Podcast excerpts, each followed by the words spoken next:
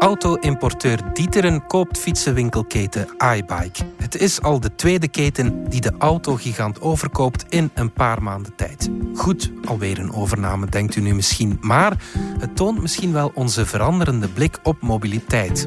Zit het grote geld niet meer achter uw auto aan, maar achter uw fiets? En maken kleine, onafhankelijke fietsenmakers nog een kans? Het is dinsdag 8 maart. Ik ben Alexander Lippenveld en dit is Vandaag, de dagelijkse podcast van De Standaard.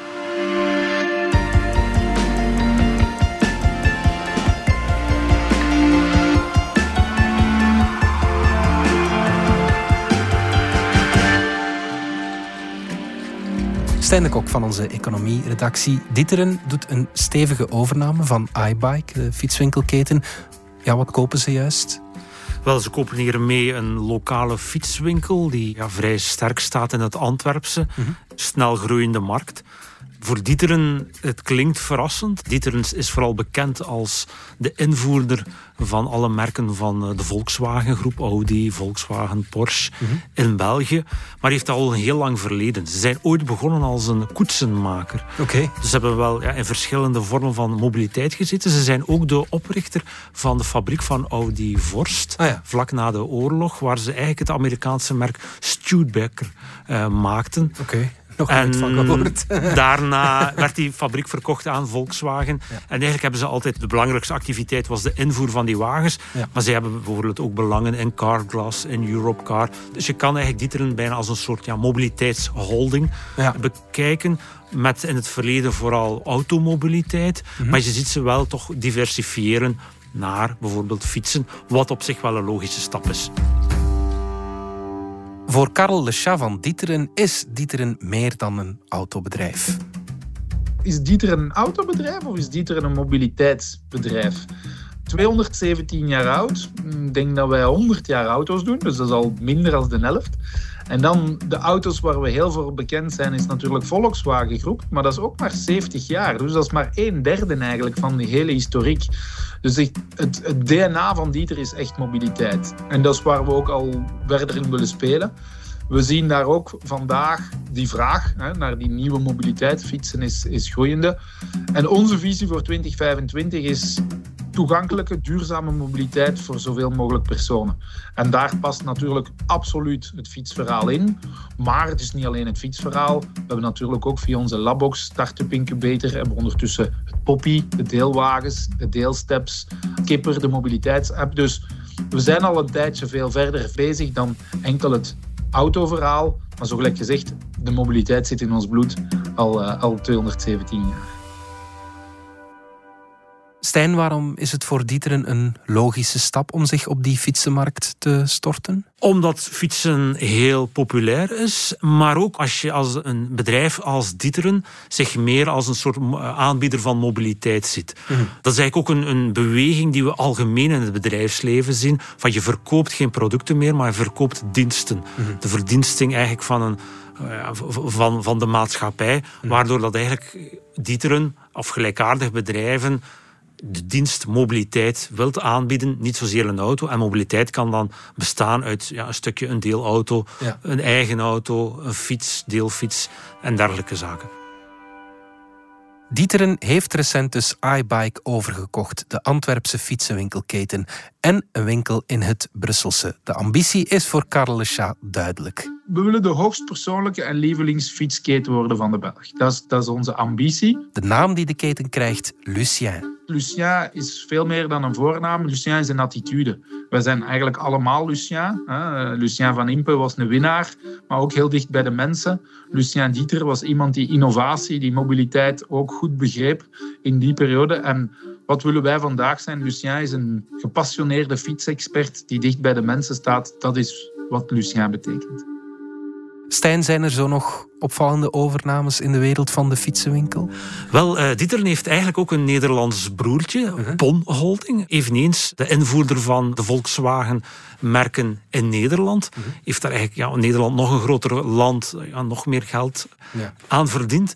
En die zijn zodanig aan het diversifiëren richting fietsen, dat zij nu zelf de allergrootste fietsproducent ter wereld zijn. Okay. Ze hebben onder andere Gazelle gekocht, Cervelo, de fiets waar Wout van Aert oprijdt. En ook recent recent nog een aantal heel grote Amerikaanse overnames, waardoor ze eigenlijk nu het nummer 1 zijn qua productie van fietsen in de wereld. In de wereld, ja. Oké. Ja, dat is wel opvallend dat een Nederlandse speler die... en eigenlijk ook die dezelfde activiteit doet van D'Ieteren, maar dan in Nederland, of als kernactiviteit, het invoeren van auto's en het verdelen van de auto's van het VW-concern. We kunnen er niet omheen, Stijn. De coronacrisis, die heeft natuurlijk ook een impact gehad op de fietsenwereld dan, zoals op alle andere economische sectoren, maar de fietsindustrie is wel een van de zeldzame winnaars. Hè?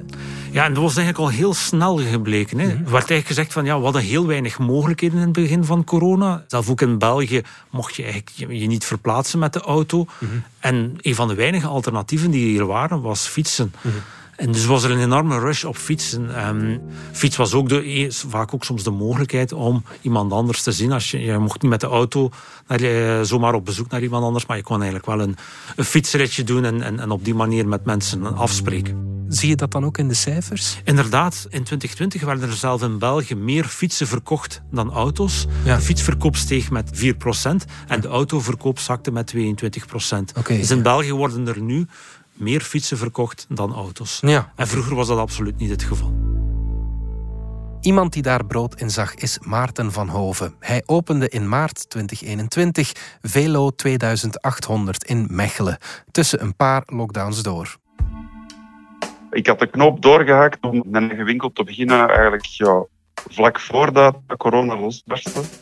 Maar dan hebben we toch snel beslist om gewoon door te gaan. En maar op lange termijn bevestigde wat dat we in corona gezien hebben eigenlijk alleen maar onze eigen visie op hoe dat de lokale mobiliteit zou gaan evolueren. De tijd dat iedereen elke dag met een auto op weg naar zijn werk is, of naar haar werk is, die tijd was al aan het verdwijnen. Of de druk in de vooral grotere bedrijven nam ook toe om daar meer flexibel mee om te springen. En het lokale wordt dan alleen maar belangrijker. Stadsbesturen gaan meer en meer de kaart trekken van de duurzame alternatieven. Openbaar vervoer, fietsen, deelsystemen. Van Hoven merkt dat het als kleine fietsenwinkel niet eenvoudig is om altijd aan materiaal te geraken. Voor corona was dat op zich geen probleem voor kleinere winkels. Dan konden altijd wel ergens iets bestellen. Nu is dat veel moeilijker geworden. En niet per se alleen omdat ik een kleine winkel ben, maar ook omdat ik natuurlijk later ben ingestapt. En ik moet nu wachten tot het mijn beurt is om uitgeleverd te worden. Dus iedereen plaatst bestellingen. En in het coronajaar 2020 hebben alle winkels, maar natuurlijk vooral die grote fysieke winkels, maar even goede webshops, heel grote bestellingen geplaatst. En het is niet gemakkelijk om daar uw plaatsje in te krijgen. Je moet gewoon uw beurt afwachten, daar komt het op neer. En het zoeken naar onderdelen, dat hopelijk gaan we minder tijd of minder en minder tijd in beslag gaan nemen om iets te zoeken. Daar ben ik pak de helft van de tijd als de winkel open is mee bezig. Allee, als er geen klanten zijn, dan gaat het gros van de tijd naar zoeken naar onderdelen. Stijn, waar laat dat schaalvoordeel zich vooral voelen? Ik denk vooral in het aankopen van fietsen. Wat wij nu zien de laatste jaren is dat fietsen veel duurder zijn geworden. Mm-hmm. Vroeger was misschien de duurste fiets in een fietswinkel of een gemiddelde goede fiets kostte ergens rond de 500 à 1000 euro. Ja. Door de elektrische fietsen, door de steeds betere racefietsen, mountainbikes, spreek je makkelijk al van 3 à 5000 euro. Ja. Dus je krijgt eigenlijk een verdrievoudiging van die fietsen. Ja. Wat er nog veranderd is in de fietswereld is door de enorme rush en grote vraag naar fiets en ook door het feit dat al die fietsen in het Verre Oosten bijna gemaakt worden of de kaders toch en de belangrijkste onderdelen, moet je die als fietswinkel enorm op voorhand bestellen en voorschieten. Mm-hmm. Dus een fietswinkel is die moet eigenlijk bijna gans zijn jaarvoorraad in één keer aankopen. Ja. Het zijn dure fietsen, dus het is bijzonder kapitaalsintensief geworden. Ja. En vooral voor een kleine fietswinkel kan dat wel eens een probleem zijn. Cash is king, zo zegt Karel Dechavanne van D'Ieteren het. Een belangrijke drijfveer daar ook in is die disturbed supply chain. Dat is niet enkel in de fietsmarkt. Ik denk dat het vandaag alle businesses ter wereld raakt. Waar je natuurlijk ook wel bepaalde voorraden moet kunnen gaan aanleggen. Stok gaat hebben. En natuurlijk, wie zegt voorraden, wie zegt stok, zegt ook cash en geldinvesteringen. Dus dat is de meest veranderende factor vandaag in die fietsmarkt. Nog meer dan D'Ieteren of anderen die binnenkomen in deze markt, is vooral die supply chain en die cash is king story die het vandaag niet zo gemakkelijk maakt voor een kleinere fietswinkel. Stijn, geraakt de kleine zelfstandigen vandaag nog aan fietsen? Voor denk ik de heel kleine fietswinkels een enorme uitdaging op dit moment is gewoon ook aan fietsen geraken. Ja. Zelf al hebben ze het geld, ze krijgen ze niet altijd aangekocht, omdat er niemand kan leveren. Ja. En vaak die grotere fietswinkels of ketens, die hebben dan misschien wel een bevoorrechte positie. Mm-hmm. Die hebben misschien al jarenlang met een bepaald merk een zeer goede relatie, waardoor dat die dan een volumespeler zijn en dan toch nog aan voldoende fietsen en onderdelen ook geraken. Want dat is soms ook al een probleem. Ja. Dat zelfs de onderdelen die nodig zijn voor een herstel, kleine fietswinkels die al niet meer hebben. Maarten van Hoven die heeft daarvoor een oplossing. Hij biedt niet de grote fietsenmerken aan, maar wel minder bekende, maar kwalitatieve merken. Dat is een bewuste keuze. Hè? Ten eerste omdat het inderdaad relatief kleine merken zijn, ook nog onafhankelijke ondernemingen.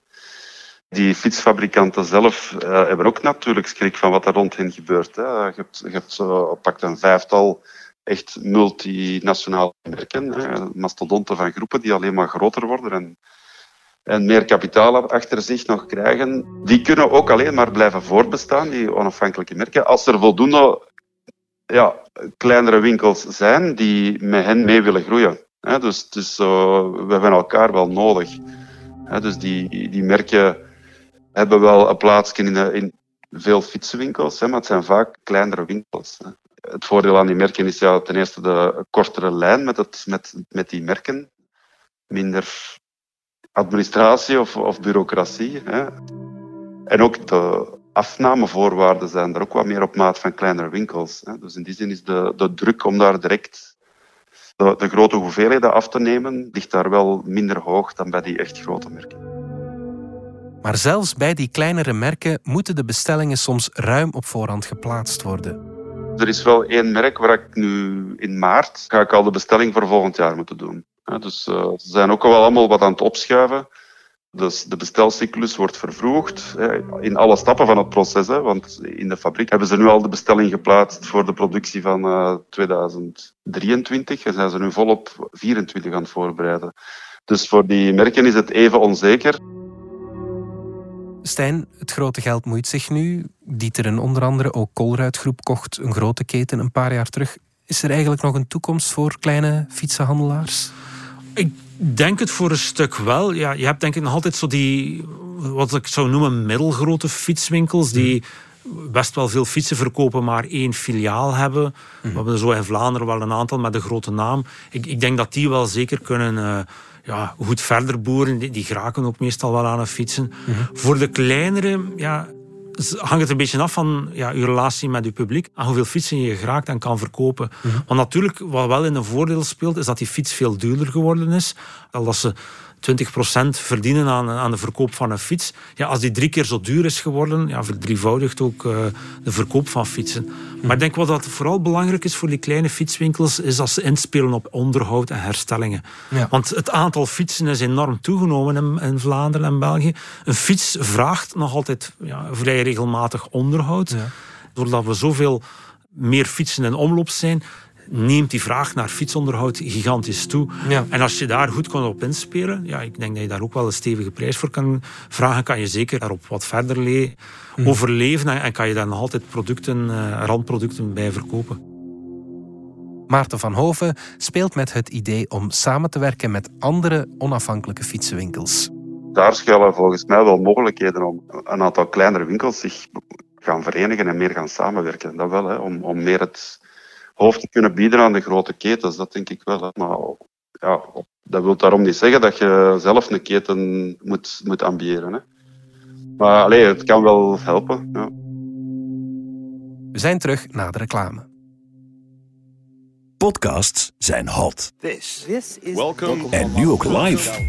Op het podcastfestival van De Standaard en Oostende. Op 1 en 2 april in Curaçao. Met talks, luistersessies, live-opnames en internationale namen. Zoals Brian Reed van het roemruchte S-Town. The Daily van de New York Times. BBC Newscast. De Deventer Mediazaak. Welcome to the AA. Topdokters, Coolcast en veel meer. Luister samen en hoor meer tijdens het DS Podcast Festival. Een tweedaags feest voor je oren. Info en tickets op dspodcastfestival.be. Fietsen rollen de laatste jaren als zoete broodjes over de toonbank. Dus je zou kunnen denken dat die markt binnen afzienbare tijd tegen een limiet zal botsen. Een fiets gaat vrij lang mee en op een bepaald moment heeft iedereen er ook wel eentje. Maar volgens Karel Dechavanne is er nog heel wat groeipotentieel. Van alle mensen die vandaag verklaren dat ze interesse hebben in een elektrische fiets, hebben er 15% ook effectief een elektrische fiets. Dus ik denk dat dat wel het antwoord geeft van, is er nog groei, is er nog potentieel om dat te gaan ontwikkelen? Absoluut. Stijn, wat denk jij? Zal de markt op een bepaald moment niet tegen zijn limiet botsen? Ik denk dat wel een beetje. Het gaat wel in golven. Ja, op een bepaald moment, en denk zeker niet het eerste jaar of de eerste 2 jaren, ja, gaat iedereen wel zijn elektrische fiets hebben. Mm-hmm. Gaat iedereen zijn mountainbike, racefiets hebben. Mm-hmm. En dan wordt het wel wat moeilijk. Ja, nu zit je echt in de groeimarkt. En dan gaan we binnenkort, denk ik, naar een vervangmarkt. Ja. Van ja, een oude fiets die je wilt vervangen. Ondanks dat eigenlijk ook de technologie misschien niet meer zo hard geëvolueerd is, die nu wel nog hard aan het evolueren is, ja, dan wordt het wel wat moeilijker. En daarom zie je ook wel dat fietsfabrikanten daar wat op inspelen. Mm-hmm. Bijvoorbeeld neem nu in het segment van racefietsen, men is heel hard de gravelbike aan het promoten, als eigenlijk een nieuwe vorm van sport. Ja, dat is wat een mix tussen een mountainbike en een koersfiets. Ja, of een veldritfiets. Ja. En probeert men nu iedereen zowel een gravelbike wat aan te smeren. Ja. Als je bijvoorbeeld kijkt op de... Heb jij er al in, Stijn? Nog niet. Het staat wel op een verlang lijstje, ik zie het. Misschien. maar je ziet dat bijvoorbeeld ook als je kijkt op de site van Canyon, het grote Duitse online merk, waar bijvoorbeeld ook al het groot geld in ingestapt is. De groep Frère, GBL, dus eigenlijk Albert Frère, lange tijd de rijkste man van België. Ja. Een paar jaar geleden overleden, maar zijn holding GBL is voor vrij veel geld in het snelgroeiende Duitse Canyon gestapt. De sponsor van onder andere het team van Mathieu van der Poel. En dan zie je dat die alleen al in het segment van mountainbikes, hoeveel deeldisciplines dat je daar al in hebt. Ja. In racefietsen. Dus men probeert eigenlijk die disciplines op te splitsen, omdat er dan telkens malen een ander soort fiets voor nodig is. En zijn er ook nadelen aan dat soort grote ketens? Ik vermoed het wel, want Colruyt heeft de keten Fiets gekocht. Ja. De bekende keten Fiets in België enkele jaren geleden. En die keten moest noodgedwongen verkocht worden, omdat die eigenlijk wel wat in de problemen zat. Oh ja. En dus als je dan snel veel winkels hebt en een aantal winkels presteren niet, verkopen niet genoeg, dan gaat het wel snel in het rood. Ja. En dus het is niet zo evident om het dan ook wel goed te managen. Je hebt dan ook heel wat personeel nodig. En natuurlijk een zaak die bijvoorbeeld 1 grote winkel heeft met 10, 15 mensen die er werken, die baas kan dat wel veel beter monitoren, zorgen dat dat goed werkt, dan als je een keten bent en waar het misschien allemaal wat onzeker is, misschien personeelsverloop, herstellingen die niet op tijd klaar geraken. Ja. Dus dat creëert snel ontevredenheid bij de klanten. Dus het is wel een kwestie van het toch wel goed te managen en zorgen dat je reputatie goed is. En dat men ook niet het gevoel heeft als klant dat je dan ook veel te veel betaalt, omdat het dan een grote naam is. En dat je herstelling 20% duurder is dan die kleine zelfstandige fietsenmaker die het een pak goedkoper doet. Het is wel onmiskenbaar zo dat er in de fietswereld steeds grotere spelers actief zijn. Zegt dat iets over onze veranderende blik op mobiliteit, dat het grote geld zich gaat moeien?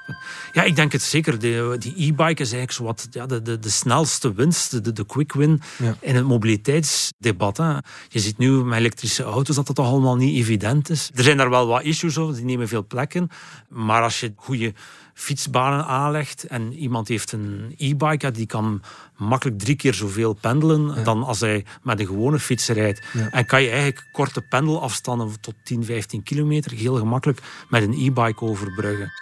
D'Ieteren zet niet alleen in op fietsen en autobezit, maar kijkt ook ruimer naar deelmobiliteit.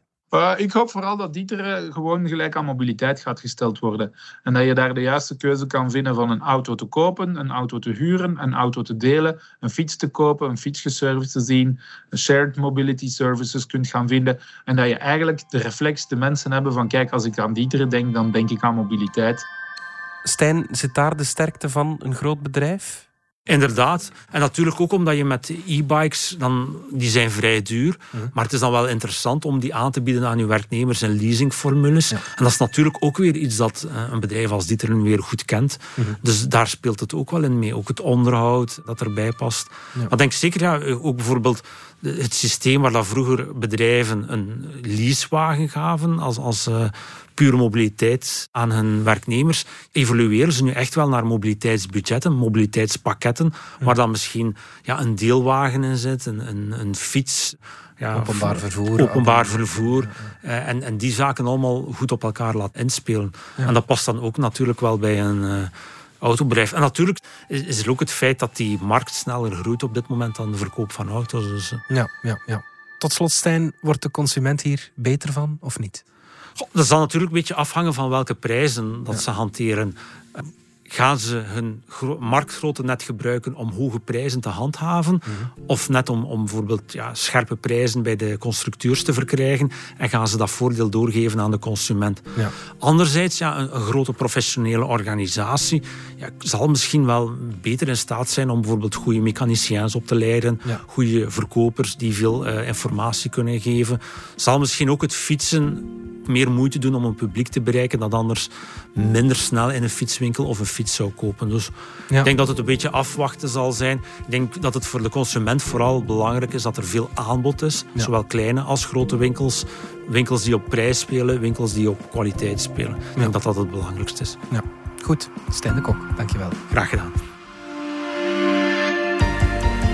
Dit was Vandaag, de dagelijkse podcast van De Standaard. Bedankt voor het luisteren. Ken je trouwens DS Podcast al, de podcast-app van De Standaard? Daar luister je niet alleen naar onze journalistieke reeksen, je krijgt ook elke week een eigenhandige selectie van de beste nieuwe podcasts op de markt.